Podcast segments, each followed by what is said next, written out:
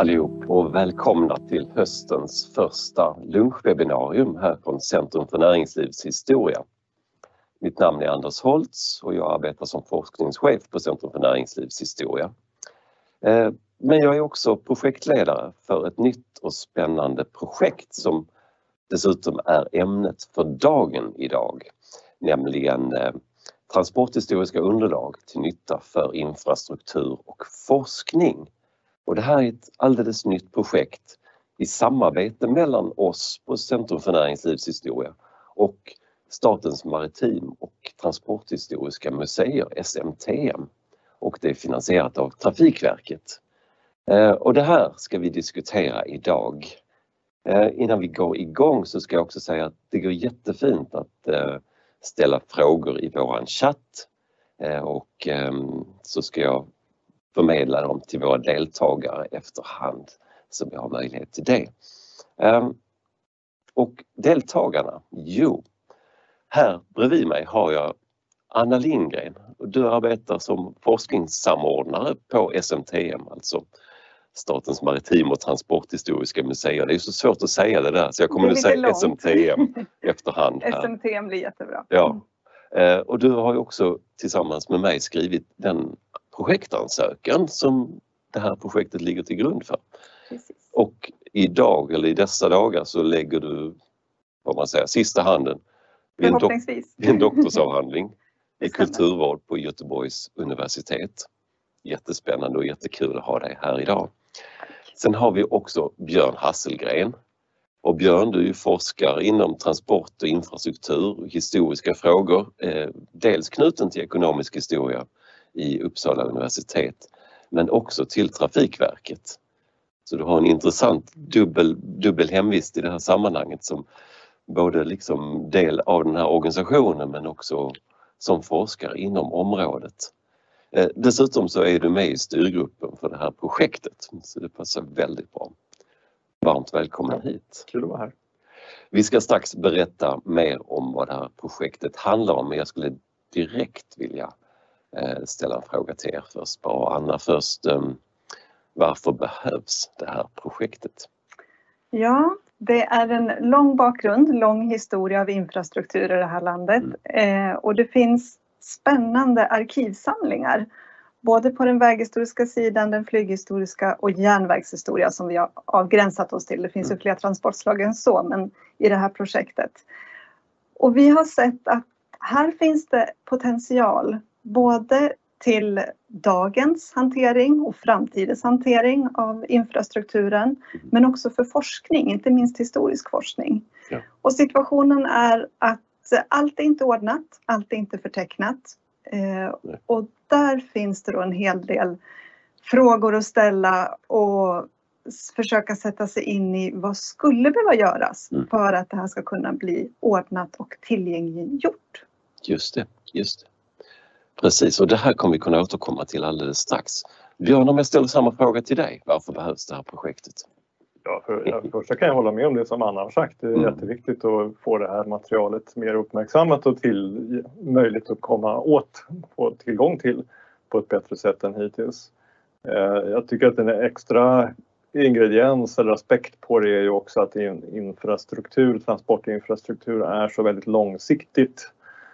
Man planerar länge, man genomför länge och de har väldigt lång livslängd när de väl finns där. Olika delar, vägar och järnvägar och vad det kan vara. Ja. Och därför så är det viktigt att bära med sig historien för att förstå hur man har tänkt omkring de här olika systemen, hur de har kommit till, vad de var avsedda för. Men också att se vad det blev av dem, att kontrastera det mot varandra. Så att det finns en stor möjlighet till lärande mm.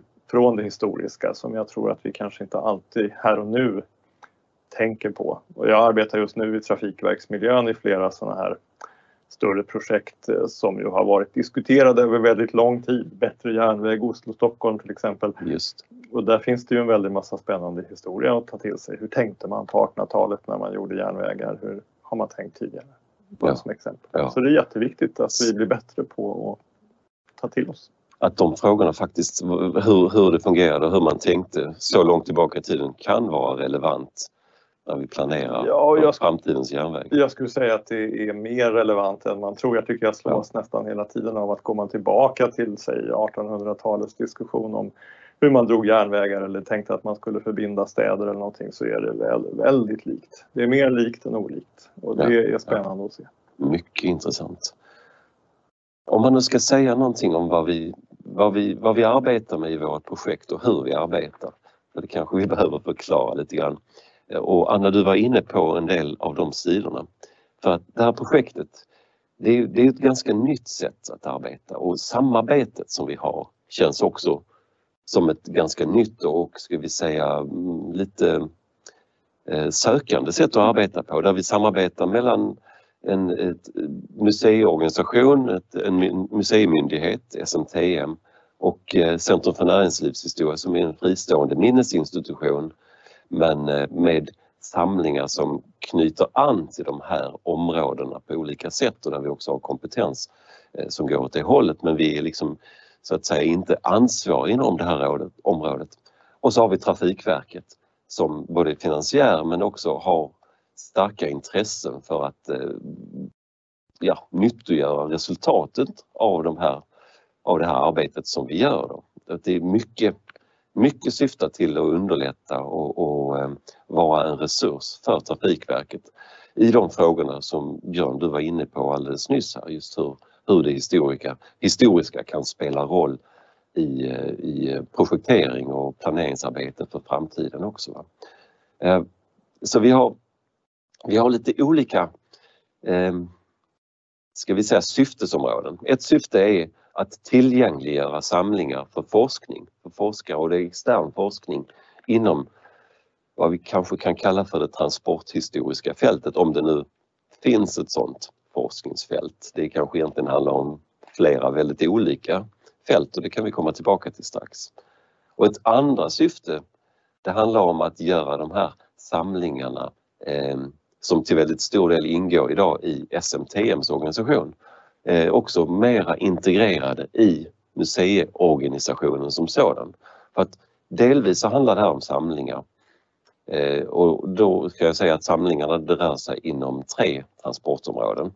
Eh, det är väg, och det är järnväg, och det är flyg.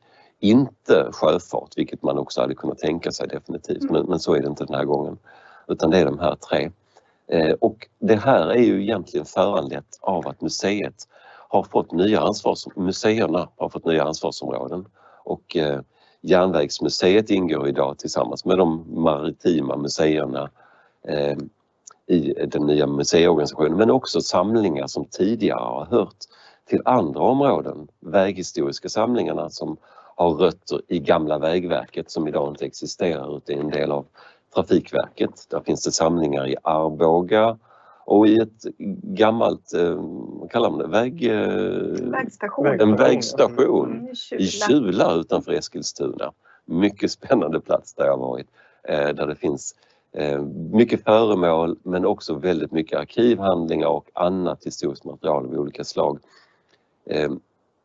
Och mycket av de här samlingarna har tidigare funnits vid Vägverkets dåvarande museum i Borlänge. Och nu ska allt detta integreras i en, i en organisation och i S M T M. Så det handlar till stor del också om att, att göra de här samlingarna bekanta för, för museet, museerna. Men det tredje och sista, det är ju just att göra det materialet lättare användbart för det som sker inom Trafikverket när man arbetar i olika projekt. Så vi har alltså forskarna, vi har museerna och vi har Trafikverket. Och projektet i sig är inte stort. Det här är ett pilotprojekt. Vi provar metoder. Vi försöker att hitta former för hur man kan arbeta i en liten skala och sen kanske tänka i en större skala på sikt. Vi arbetar med en, en projektgrupp som består av egentligen fyra personer, varav två kommer från S M T M och två från oss här på Centrum för näringslivshistoria. Och från S M T M så har vi Robert Herpeg som är arkivarie på Järnvägsmuseet i Gävle, och han är den som, skulle jag säga, idag kan de här samlingarna allra bäst och har mest ingående personlig kunskap definitivt på järnvägssidan, men allt mer inom de andra områdena också.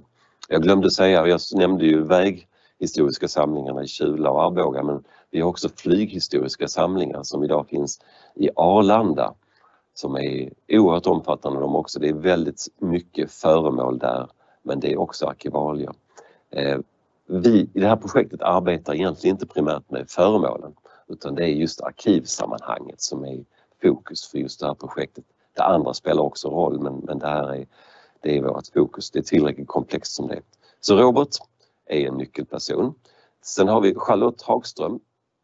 Och Charlotte är forskare i, vid Lunds universitet i etnologi och som forskar bland annat inom, ska vi säga, transporthistoria. Har forskat mycket kring cykel och cykelanvändning till exempel, men också ett stort intresse för järnvägsfrågor.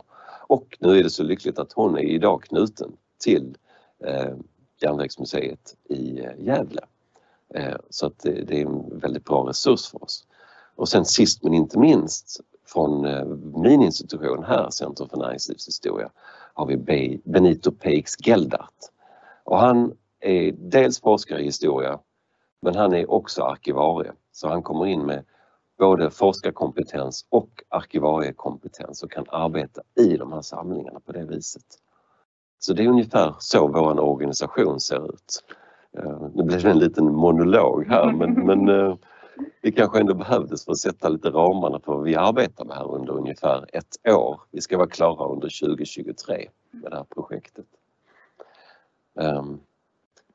Skulle man tillägga någonting mer där i beskrivningen av projektet, säger ni? Eller vad tycker ni? Vi skulle kunna lägga till som mm. en bakgrund till projektet eh, så gjorde S M T M ett, ett försök till att samla pågående forskning i mm. Sverige. Ja. Det här gjordes innan pandemin, så hösten tjugonitton. Vi hade hoppats på en direkt fortsättning, men tyvärr så ställde det där viruset till det lite grann. Men i vilket fall, så hösten tjugonitton så bjöd S M T M in transporthistorisk forskning från ganska många olika lärosäten. Så det var över tjugo forskare ja. som presenterade sin pågående forskning. Och det här var en tanke då att få en överblick. Mm. Finns det ett transporthistoriskt forskningsfält? Var ju en ja. fundering, och i så fall hur ser det ut eller hur skulle det kunna se ut? Just det. Så det finns också med som en bakgrund till att den här förstudien har kunnat komma igång. Det var väldigt viktigt.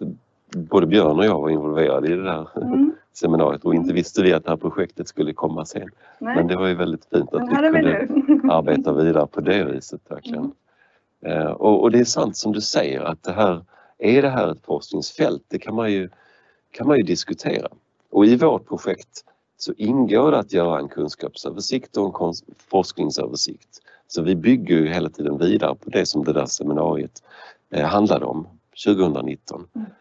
Och vi hittar ju mer och mer och mer forskning, men det kanske inte just rubriceras som transport eller eh, säg, trafikhistorisk forskning och så vidare. Den rör sig inom väldigt många olika fält, men har hela tiden relevans mot, mot det här, den här gemensamma nämnaren, om vi kan kalla det transporthistoriska för en sådan. Mm. Så själva verket, om vi ska tala om ett fält, ja, då är det ett väldigt stort och vitt fält, definitivt. Mm. Det, den saken är klar. Men det säger också ja, det ser också väldigt olika ut inom olika delområden inom det hela. Det, det är väldigt klart. Eller vad säger du, Björn? Nej, men så är det ju verkligen. Det är ju väldigt många olika discipliner som kommer in när man ska studera ett så stort samhällssystem som transportsystemet, för det innefattar ju så många olika aspekter. Det är teknik, det är ekonomi, det är organisation, det är miljö. Det rör mycket om resandet och godstransporterna. Hur, hur har det skett? Vilka är det som reser? Vad är det som händer omkring järnvägen till exempel? Hur växer bilsamhället fram på femtio- och sextiotalet? Det är, så det är en väldig blandning mellan teknik, samhälle, människa, organisation. Och det gör ju också att det finns så väldigt många olika kopplingar. Men det gör ju också så väldigt spännande. Och det är ju precis i det liksom, kraftfältet mellan alla de där intressena som man i Trafikverket befinner sig i nu och här när vi, vi ska planera projekt som gör dem så himla spännande men också komplexa. Så att jag tycker att det är väldigt kul att se. När det gäller eh, forskning internationellt, jag har varit ute en del, det finns ju eh, väldigt många olika sammanhang där det, som du säger, talas om de här frågorna och forskas om det. Ofta är det väl Det kan vara historia, det kan vara teknikhistoria, det kan vara det här med S T S, alltså samhälle-teknik, eh, kopplingen ja. och, så man kan hitta väldigt fin sån forskning i många sådana sammanhang där det liksom går att knyta an väldigt väl den svenska utvecklingen till, till andra händelser. Och så här finns förstås alla liksom nördområdena, järnvägsfolket och vägfolket, ja, och kanalfolket ja. och flygfolk. Som ska, så det skrivs ju väldigt mycket internationellt också. Ja, det gör det. Ja. Är det så att om du skulle säga, om man nu ställer järnväg, flyg och väg bredvid varandra, är, är det järnvägen det dominerande? Jag menar, järnvägen är äldst och ja, vägar är äldre förstås, men, men, men i, i sin moderna form, är, är det där den stora bulken ligger, skulle du säga? Jag, tror, jag skulle kanske säga att de har lite olika karaktär, att järnvägen innehåller också väldigt, en ganska stor del av, av forskning och intressenter som är väldigt intresserade av det tekniska systemet.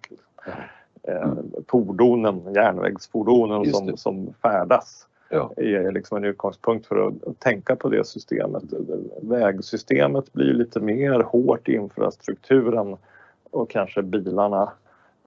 Men eftersom järnvägen har funnits så länge så har det blivit stort, och eftersom flyget kommer senare så, så är det liksom ett annat skede kanske. Och det är ett lite lösligare system, liksom flygplatserna ja, ja. och flygfarkosterna är inte så jättehårt kopplade som det är särskilt i järnvägen, så att de har precis, lite olika förutsättningar. Precis. Nej, för det är, det är en skillnad mellan de här infrasystemen som du säger, graden av koppling. Man talar om ett, ett, ett starkt kopplat system som, som järnvägen, där det finns rullande utrustning och det finns spår, och de, de här går liksom inte att separera från varandra, de är liksom unikt kopplade till varandra. Eh, medan naturligtvis vägar, där kan alla rullande fordon röra sig överhuvudtaget, eh, och eh, inom flyg är också mycket lösare kopplat system, så det, det måste ju spela väldigt stor roll, kan jag tänka mig. Mm. Ja, det finns väldigt många, väldigt många aspekter på det. Jag funderar på en sak, det här med att, att S M T M har bildats som museimyndighet med alla de här delmuseerna för specialiteter, att man för över det här historiska materialet till stor del från väg- och banverk, trafikverk, till den här nya myndigheten. Det är också en del i ett större skeende när vi har gjort flera sådana förflyttningar. Själv som ung barn varit mycket på Telemuseet. Pappa jobbade på Televerket och Ericsson, så är nästan uppvuxen där. Eh, som vi nu då har ombildat, omformats på något sätt. Det där har ju hänt inom många olika delsektorer. Och vi behöver väl hitta ett nytt sätt att eh, arbeta med de här historiska samlingarna och arkiven, som är kanske en ny start. Det har ju varit ganska mycket liksom det traditionella nationsbyggandet, eh, hjältarna ja. som kämpade sig fram och byggde järnvägen eller Just. eller telesystemen, och nu, nu är vi väl inne i en annan era där vi liksom försöker förstå mer på bredden vad som hände i de här systemen och hur de kopplade till samhällsutvecklingen. Där är ju samlingarna jätteviktiga för oss, liksom nycklar in i historien. Ja, ja verkligen. Det finns det jättemycket spännande, eh, både på arkivsidan och föremålssidan. Där det går att göra tolkningar och kanske få en lite bättre förståelse för också hur den vanliga människan har haft det och upplevt ja. det i de här stora systemen. Precis som du säger så har det varit mycket tonvikt tidigare på innovatörer och framgångshistorier. Ja. Och det finns ju så mycket mer än så att berätta från det förflutna.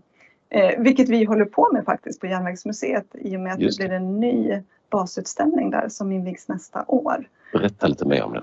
Ja, eh, det blir en hel ombyggnad av hela mm. Järnvägsmuseet, så att mm. en helt ny basutställning. Eh, det ska ju bli jättespännande, och tanken är mycket att visa människan i historien. Ja, ja. Eh, så där kommer vi få möta många olika sorters människor. Eh, både de som har varit med och byggt järnväg, de som har underhållit järnväg, men också alla de som har använt järnväg på olika sätt. Mm. Så det här tror jag blir väldigt, väldigt spännande, eh, och vi har väntat länge, men nästa år då, då är det dags att öppna. Så intressant, och då måste man ju ställa helt andra frågor än vad vi har gjort tidigare då, för att ja. komma åt människorna, de här personerna som, som inte ja, hamnade på, på, en, på ett podium framför Centralstationen i Stockholm till exempel. Det som inte blev första sidestaf eller egna biografier eller så. Nej, ja. Och där kan vi också se vad viktigt det är med arkivsamlingar och med föremålssamlingar. Att Just kunna det. ha möjlighet att plocka fram de här berättelserna och de här historierna. Ja. Så på museisidan så är det här jätte, jätteintressant. Mm. Men för att koppla tillbaka till förstudien där vi mm. har fokus på infrastrukturen så ser jag också eh, många kollegor idag på Trafikverket och även inom museerna och mm. andra som jobbar med kulturmiljöfrågor ja. ute i landet som frågar efter kunskapsunderlag om historiska uppgifter. Och det kan vara allt från små detaljfrågor om enskilda anläggningar. Om vi tar järnväg som exempel så ja. kan det vara liksom konkreta frågor kring eh, när plattformar har förändrats eller när stationshus har förändrats eller när omdragningar har gjorts eller vad en stenmur är längs en viss sträcka, ja. eh, en viss järnvägssträcka. Och ofta så finns det ett historiskt material att gå tillbaka till. Ja. Men svårigheten kan vara att hitta i materialet. Ja. Och därför känns den här förstudien så angelägen att, att bringa lite ordning i hur mm. kan vi hitta fungerande arbetssätt framöver. Och göra det lättare och hitta rutiner som gör att det blir lättare att gå till de här källorna mm. återkommande. Men det är ju roligt att höra när du säger att det här intresset finns för mm. man kan ju lätt föreställa sig att det finns inom museerna, självklart, ja. det är det ni håller på med. Mm. Men att det gör det inom Trafikverket, det är kanske för gemene man inte lika självklart ändå. Mm. Eh, Nej, men där tror jag också att man, alltså, Trafikverket, vi behöver lära oss att använda det här materialet och förstå vilket stort värde som det har. Mm. Men det kräver ju liksom tillgänglighet till arkivmaterialet, sökmöjligheter, mm. det kräver ganska mycket pedagogik och det kräver ju också att vi har företrädare för, för den verksamheten som kan entusiasmera och berätta, få historier som hänger ihop. Ett exempel som jag vet från Trafikverksmiljön är att det gjordes en jättefin film som ligger på intranätet, tror jag bara tyvärr, mm. om byggandet av, av motorvägen från Jönköping upp mot Ödeshög från femtiotal till sextiotal. Det var en, eh, han var väl inte trafikvägdirektör eh, men närmast under eh, och svarade för projekteringen av det. Och han var också amatörfilmare så han var naturligtvis filmat jättemycket på byggarbetsplatsen. Alltså det finns en timmes film. Om, och det, det är ju den, den är ju känd som Sveriges vackraste väg. Ja, det är en fantastisk, det är en fantastisk film alltså, om hur ett projekt gjordes då från femtio till sjuttiotal. I, i helt obyggd mark som ju aldrig skulle ha kunnat göras idag på den här platsen. Helt underbart. Och då tänker jag ibland, och tänk om vi hade haft en sån film när de byggde ja. järnvägen eller Göta kanal. Eh, det kan man ju inte få, men, men, eh, men just det där med att pedagogisera, föra ut, att det verkligen är någonting. Jag åker där en del privat och, och har fått en ganska annan bild av den där vägsträckan och hur det hänger ihop. Ja, där låg den gården förut och där var den äppelodlingen som, de, mm. som blev motorväg istället. Jättespännande verkligen. Mycket intressant och den filmen vill jag ju se förstås. Men, ja, jag är lite det... osäker på om den ligger på vårt externa webb, men det borde den göra. För den är riktigt kul. Ja, ja. Och, och i våran eh, sammanställning så har vi ju redan nu träffat på mycket intressant äldre filmmaterial mm. som finns i samlingarna. Mm. Mycket just ifrån vägsidan också. Mm. Men även järnvägssidan, men framförallt skulle jag säga på vägsidan som är mycket spännande. Delar av det här materialet är ju, ingår ju i en samling som byggdes upp under många år ska vi säga. På Vägverket och den dåvarande ansvarig för museet i Borlänge, Jan-Olof Montelius. Han är ju en sån här person som återkommer hela tiden eftersom han så mycket har byggt upp egentligen ja, hela den här samlingen kring väghistoria som vi nu, så vi, vad vi också gör det är delvis att rekonstruera delar av hans, av hans arbete i, i det här och vi har också intervjuat Jan-Olof. Mm. Det är den första av våra intervjuer, vi kommer göra en rad av intervjuer inom, inom projektet också för att ja, sätta finger på vad vi egentligen, vad vi behöver sätta, lägga tonvikten någonstans. Så det är Ja, det är en spännande faktor definitivt, det är det. Men det finns ju en utmaning i det här också som handlar om att verkligen bygga in det historiska materialet i det dagliga rutinartade projekteringsarbetet inom Trafikverket, att, att skapa rutiner för det. och kan man hoppas på att göra det? Jag menar, mycket av arbetet sker ju också jag menar, på konsultbasis, så att man kanske plockar in en konsult som kanske gör en historisk eh, förstudie inför ett projekt någonstans. Ja, och sen så kanske den konsulten inte finns kvar i organisationen och byggt upp en massa kunskap och, och som riskerar att inte fångas upp. Men vad tror ni om de här möjligheterna att faktiskt bygga upp någonting bestående inom någonting så stort och så komplext som eh, Trafikverket? Tittar jag på trafiken? Det kommer gå jättebra. Nej, men, nej, men det, är, det, det är klart att det är en utmaning. Det, är, alltså, det vet man ju i det dagliga när man arbetar. De korta frågorna här och nu är ofta de som tar över den långsiktiga tänket. Så, så blir det ju i alla organisationer och så är det ju Trafikverket också. Men jag tror att man genom att till, alltså, öppna upp, tillgängliggöra det här som en resurs, så skulle det vara mycket lättare i alla fall att kunna få in det som ett, en del i ett utredningssteg. Om du gör en vägutredning ja, ja. eller en järnvägsutredning ska göra någon åtgärd, att man faktiskt tittar på, jaha, vad har hänt här tidigare? Och det gör man väl delvis genom alltså, kulturmiljöutredningar, kulturmiljöanalyser och genom arkeologiska insatser förstås när man ska genomföra projekten. Men, men jag tror att vi skulle kunna bli bättre på att sätta det i liksom, the larger picture. Liksom, mm. att, vänta nu, här har man faktiskt tänkt på de här transportbehoven tidigare. Ja. Och kanske inte varit så, så tokig i sitt tänk, även om det var en annan tekniknivå. Liksom. Så det vore ju väldigt bra, tror jag. För jag tror att vi, vi i Trafikverket skulle bli bättre om vi hade det där perspektivet med oss. Mm.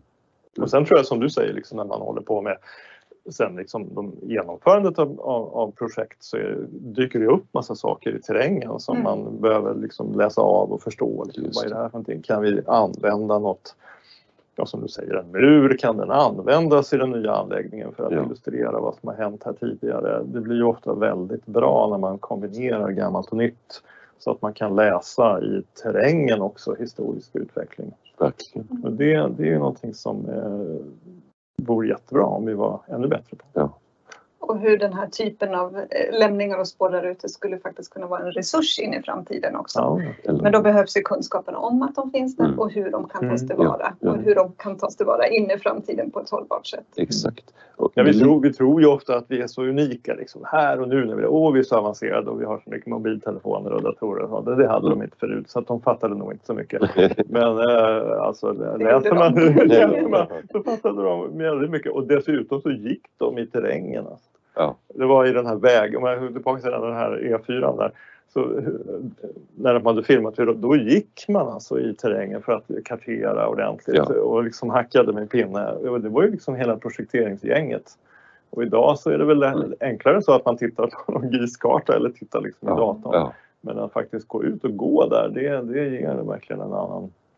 ett annat intryck. Och det var ju väldigt mycket så det gjordes ganska länge. Så att där, där finns det också det. någonting med liksom verklighet och avbildning som är spännande att fundera kring. Ja. Mm. Och spännande med äldre tiders arbetssätt. Ja. Och mm. inblick i det och kanske uh, kunna lära sig lite av det också. Ja. Mm. Det finns ju många intressanta projekt som jag ser i, inom Trafikverket som har, som har ambitionen att arbeta kring sådana här frågor. Jag vet att ni arbetar väldigt aktivt med uh, Eh, murar till exempel mm. längs med vägar, alltså stenjasgårdar mm. och så vidare. Spännande saker som, som eh, fått stor uppmärksamhet dessutom. Mm. Ja, det är jättekul att man ja. gör sånt. Men där borde ju, om vi nu tänker bort det här projektet som är temporärt och ett litet projekt och i trafikverkssammanhang ett mycket litet projekt skulle jag säga. Men eh, i det långa loppet så är ju relationen mellan museerna och Trafikverket en, en, en, en, en, ska vi säga, en länk som måste vara bestående. Mm. Hur fungerar, hur fungeras, hur kan ni samarbeta och gör ni det? Eller? Ja.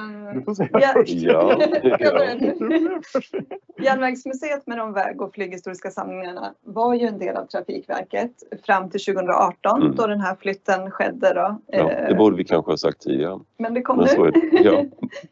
Så att tjugo, från första januari tjugo arton mm. så var Järnvägsmuseet med väg- och flyghistoriska samlingarna då en del i den museimyndigheten som vi förkortar S M T M för enkel, enkelhetens skull. Och tidigare väl integrerat i Trafikverket var min bild när jag var anställd där ja. under den tiden. Att det var eh, väl etablerade samarbeten. Vi var en egen resultatenhet som det kallades för. Mm. Men hade mycket kontakter inom mm. i stort sett hela Trafikverksorganisationen. Ja. Och nu har det gått några år och jag uppfattar det som att kontakterna fortsätter väldigt väl. Vi har samverkansavtal. Ja. Eh, både på kulturmiljösidan och på trafiksidan, vilket ju är väldigt bra. Eh, och än så länge så kanske det bygger på tidigare etablerade kontakter, att vi faktiskt är på personnivåkontakter. Ja. Och det där känns ju viktigt inför framtiden. Eh, när det kommer nya kollegor till oss, Just det. när det sker ytterligare förändringar, att få det här samarbetet att fortsätta. Och där tänker jag att den här förstudien är en del i det. Ja. Att hitta mm. de här formerna för samverkan och att hitta dem också på längre sikt. Att det, kan, att det ska vara bestående och inte bara tillfälliga projekt eller tillfälliga Precis. frågor som dyker upp. Så den, den infrastrukturen, om man pratar ja. om struktur, så är också väldigt viktig. Ja, verkligen. Jag håller med. Jag tror, jag tror att det handlar väldigt mycket om i, i en ganska välfylld, pressad, kanske man till och med skulle kunna säga vardag, där det sprutar in e-postar hela tiden och allt vad det är, så är det också hela tiden en konkurrens om intresset och tiden för alla. Så att man, man behöver finna formerna för att entusiasmera, väcka intresset, förklara, sätta in det i en större bild. Ja. Så det finns en stor pedagogisk utmaning i det här, att det, det säljer sig inte, vi som håller på med det tycker att det är så spännande så det behöver man inte engagera sig, men för många andra så måste man liksom sälja in det mm. eh, på ett bra sätt. Och där är ju tillgängligheten men också förmågan att berätta historier jätt, jätteviktigt. Jo, viktigt. Eh, och jag vet inte, jag bara ta, måste ta som exempel när vi sitter här då, den tjugoandra september är det väl eh, tjugohundratjugotvå, så är det ju faktiskt då i kväll för tvåhundra år sedan så anlände Karl den fjortonde Johan till eh, till eh, Rödesund för, eh, och vidare sen till Sjötorp i Vänerstranden för att inviga första delen av Göta kanal. Det är tvåhundra år sedan ikväll. Ikväll? Ja, ikväll. Och det är någonting som vi Detta nästan inte alls... Detta visste vi inte när vi planerade vårt webbinarium. Och det är någonting som vi nästan inte alls uppmärksammar, en så stor händelse som, som då Göta mm. kanal, första biten mellan Vänern och Vättern invigningen var. Och det är ju faktiskt i år också tvåhundra år sedan då som Motala verkstad startades mot alla odds mm. och nästan undercover i projektet. av, av eh, Göta kanalprojektet. Så två så otroligt viktiga delar i vår fortsatta tillväxt och utvecklingshistoria i, i Sverige. För det här har ju alltså en väldigt stark laddning, och Motala verkstad beskrivs ju ibland som, som vaggan för den svenska industrialismen. Ja, mycket, och, och mycket är det nog så också. Så att, och, och det Göta kanalprojektet ja, på samma det sätt. Det finns direkta kopplingar till sen järnvägsutvecklingen och sen in i vägutvecklingen. Så att det, det finns väldigt många sådana. Och det där tror jag liksom att förmågan att man ska inte hålla på för mycket med såna här årtalsjubileer, men det, det kan vara ett sätt, att, ett sätt att väcka intresse, att fästa på kartan och få folk att förstå, jaha, vad betyder det där för någonting? Jag har själv jobbat nu sista tiden en del med en studie omkring Vätterbygden och, och järnbruken där omkring, ja. Stjärnsunds bruk och alla de bruk som fanns där, och det är jättespännande att se hur det vävdes ihop, liksom kanalen, kanalbygget, ekonomin, finansiering, organisation på ett otroligt avancerat och utvecklat sätt. Mycket spännande. Men det där är ju liksom, när man inte håller på med det så är det liksom död kunskap. Man måste liksom in då i arkiven, ja. ta fram det och eh, lyfta fram det till en berättelse. Just det. Så att, just det. Jag håller just nu på att skriva om det. Så att därför kommer jag tänka spännande. På tvåhundraårsjubileet. Ja, men det var ju perfekt. Och eh, det är ett par exempel också på hur, hur de här frågorna är relevanta och spelar roll också mm. på oss idag. Dessutom fick vi nu in just eh, sjötransportsidan med kanalerna, jätteviktigt, som vi kanske inte har pratat så mycket om nu. Jag ska säga också att eh, den här filmen som Björn nämnde eh, om eh, E fyra längs med Vättern, den filmen har någon eh, av eh, skådarna nu lagt upp i chatten, så ja, man kan se den. Ja, den finns externt, vad bra. Den finns det, ja, men det jag ja. rekommenderar verkligen, jag tror en timmes tittande, men det förändrar ert liv. Ja. Jag lovar. Nej, men man kan inte åka där sen utan att tänka på de där, gud hur det gick till. Och det, titta på arbetsmiljön när de står där på femtiotalet och borrar i berget. Alltså det, det är som man bara gick från gatan och tog en sån där lufttrycksborr. Ingen skyddsutrustning, ingenting. Nej, nej. Fascinerande. fascinerande. Och det är ju ganska nyss. Ja, ni förstår. Det här måste man ju bara se. Det här måste man ju se. Jag tittar nu i min telefon och det, det är inte för att jag sitter här och zappar, utan det, det är mitt sätt att veta om vi har fått några frågor. Och jag påminner om att, att det är fullt möjligt att ställa frågor till, till både Björn och Anna och mig här. Och jag ser att vi redan har flera frågor. Nu ska vi se här.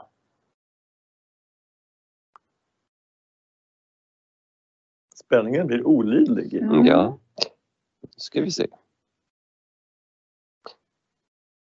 Ja, det här är en rätt specifik fråga då, kan vi säga. Vet ni hur lång tid det tog, frågar Torbjörn, att bygga infrastruktur som till exempel järnväg förr jämfört med idag?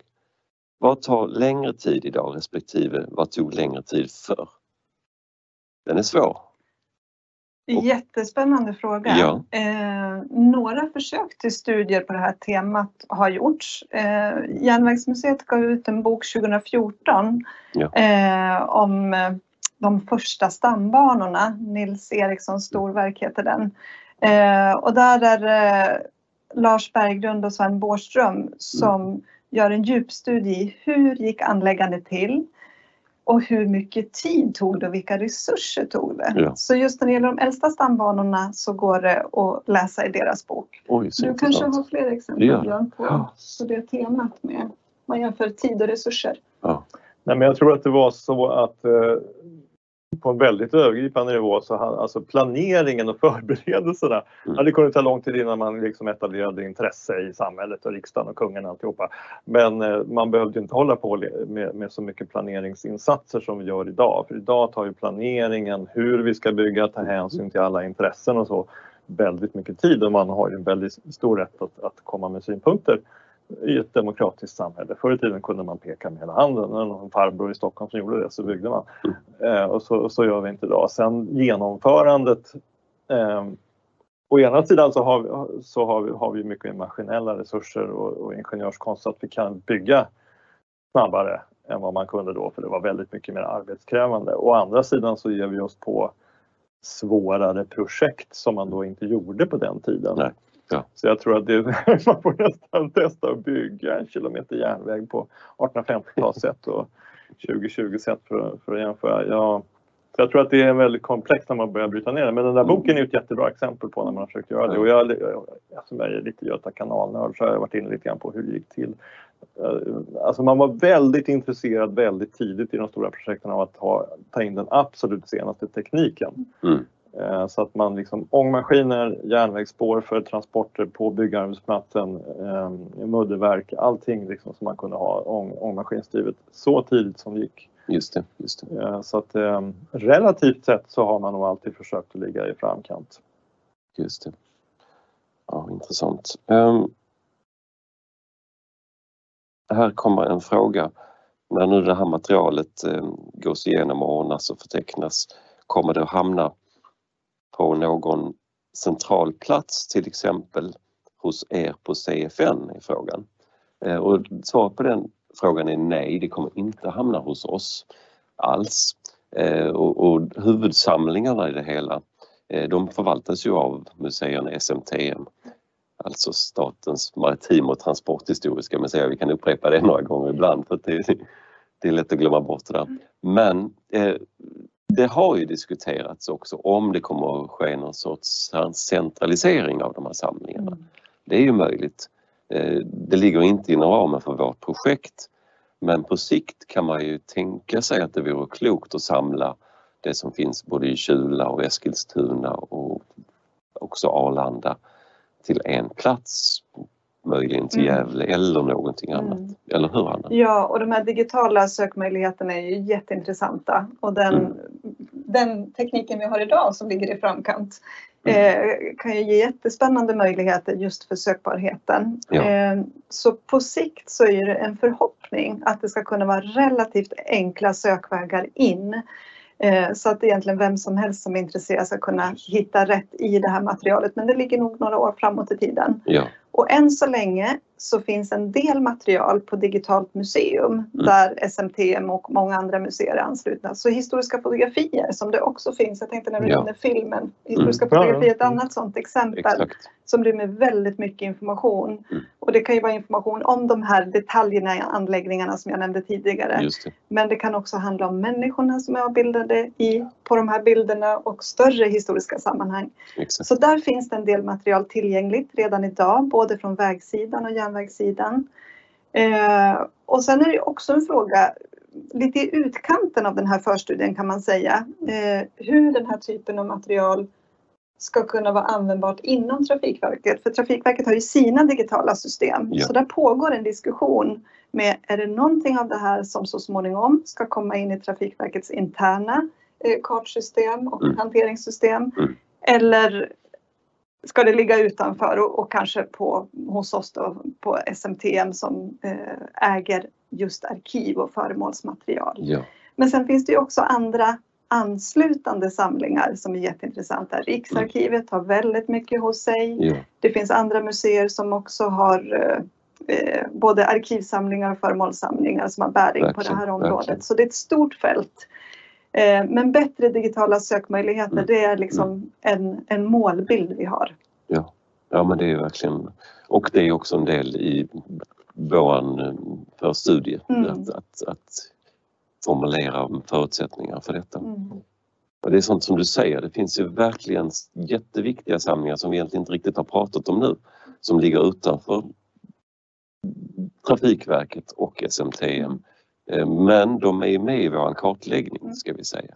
Och där är Riksarkivet, vilket då också i praktiken innebär ju de regionala Riksarkivet, Landsarkivet för olika delar av Sverige, där de tidigare, säger man, vägförvaltningsområdena. Ja. Deras, de hade ju var sina arkiv tidigare och alla de är ju överförda till landsarkiven idag. Så det är en oerhört viktig källa. Mm. Och likaså ja, det som finns hos oss på Centrum för näringslivshistoria eller för den delen på tjänstemännens arkiv och museum T A M här som är våra grannar. Mm. Och många fler. Så, så det här, vi måste teckna den här samlingskartan på något sätt också. Mm.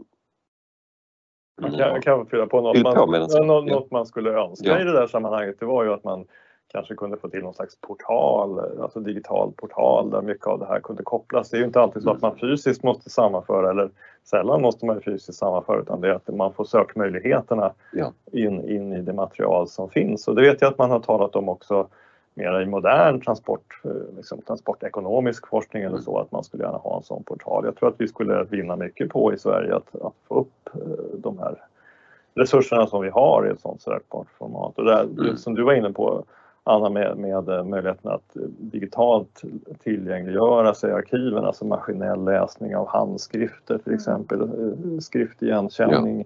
Och så som nu utvecklas, otroligt spännande. Mm. Ganska stora utmaningar fortfarande, men det, plötsligt så kan man läsa in text, handskrifter och det, det går liksom att få ut den i skriven form och så där. Man kan börja söka handskrifter. Där pågår ju stora E U-finansierade projekt för att man, är ju, man inser att det är en väldigt viktig resurs till liksom Europas historia, vårt gemensamma minne. Mm. Som idag är svårt att komma åt, och det där är ju otroligt spännande för framtiden. Mm. Ja, det är det. Jätteintressanta möjligheter. Ja. Per frågar, apropå det seminarium vi har varit inne på några gånger, tjugonitton, mm.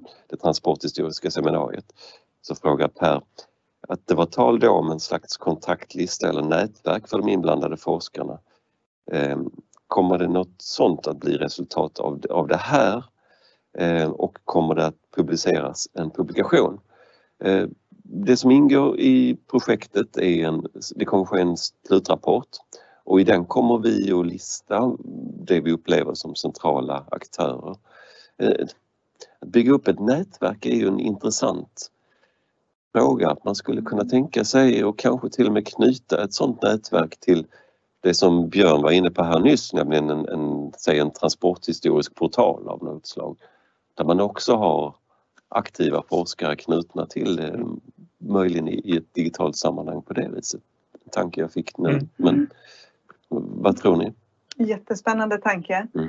Jag tänker inom förstudien kommer det ju vara en, en del kontakter med lärosäten och, och pågående forskning. Mm. Så jag ser framför mig någon översiktlig kartläggning inom förstudien, så att en form av fortsättning i någon form då, mm. från seminariet eller workshopen vi hade där hösten tjugonitton. Och sen har vi hos oss på S M T M mm. i våran planering att vi ska hitta en form för ett forskarnätverk. Ja. Mycket då beroende på vad forskarna själva vill. Så att vi vill fortfarande ha den här inlyssnande fasen. Och den ja. kanske kan påbörjas inom förstudien och sen att vi tar vid och fortsätter. Så jag, jag ser fram emot att vi kommer återkomma om den frågan. Just det, just det, mm. precis. Här kommer en fråga som har att göra med samlingarna i Arboga. Nu ska vi se.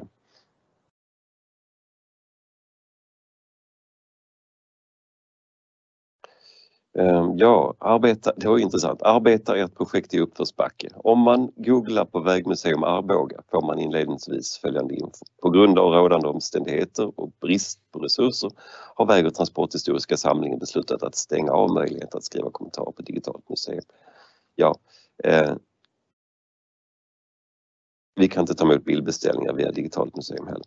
Eh, ja, det här är en, tror jag, en temporär problematik som mm. finns. Eh, det, samlingarna i Arboga ligger då på Arkiv Västmanlands depå i, som ligger just i Arboga. Eh, och jag tror att det här är ett tillfälligt problem man har där just nu. Ja. Intressant. Ja. Jag kan bara beklaga att det är så situationen är och har varit ett tag. Men det planeras för en förändring. Så förhoppningsvis så blir det en betydligt bättre mm. möjlighet till mottagande och förfrågningar inom en inte alltför avlägsen framtid. Mm. Mm. Det här är en intressant fråga också. Lennart Rolandsson frågar om Lantmäteriets historiska kartor, mm. vilket ju är en alldeles underbar resurs mm. för alla intresserade, definitivt. Och där finns mycket infrastrukturmässigt att, att utvinna av dem och sånt som inte finns kvar idag naturligtvis. Kan ni skissa de olika steg man tar i ett, samar- ett samarbete för att utveckla undervisning i, ja, i grund- och gymnasieskolan? Ja, det är, en, det är en fråga.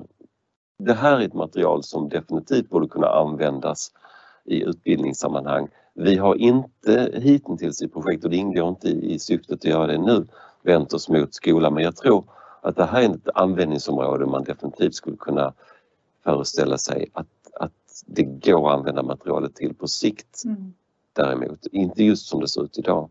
Däremot har vi talat om att kombinera det historiska kartmaterial som vi hittar, eh, till exempel då eh, väghistoriska kartor som är unika därför att de visar ofta på, låt oss säga, ja, generalstabskarta från tjugotalet eh, visar man en tänkt eller en genomförd vägsträckning och förändring som är utritad på de där. Och de går då att jämföra med vad som förverkligades eh, och hur det var tidigare. Så om man lägger de unika kartorna som ju inte finns på, på, eh, på Lantmäteriet utan just bara i de här samlingarna som har rötterna från Vägverket.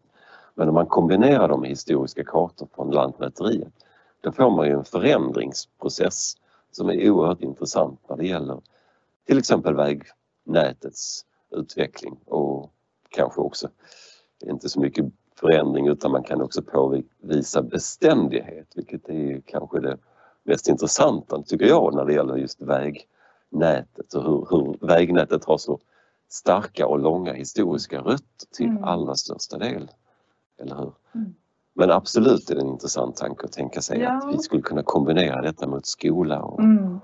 och jag tänker också bara parallellen där med Lantmäteriets historiska kartor. Mm. Det är kollegor till dig på Trafikverket som var med i det jätteprojektet som blev väldigt mm. lyckosamt och som många använde sig av.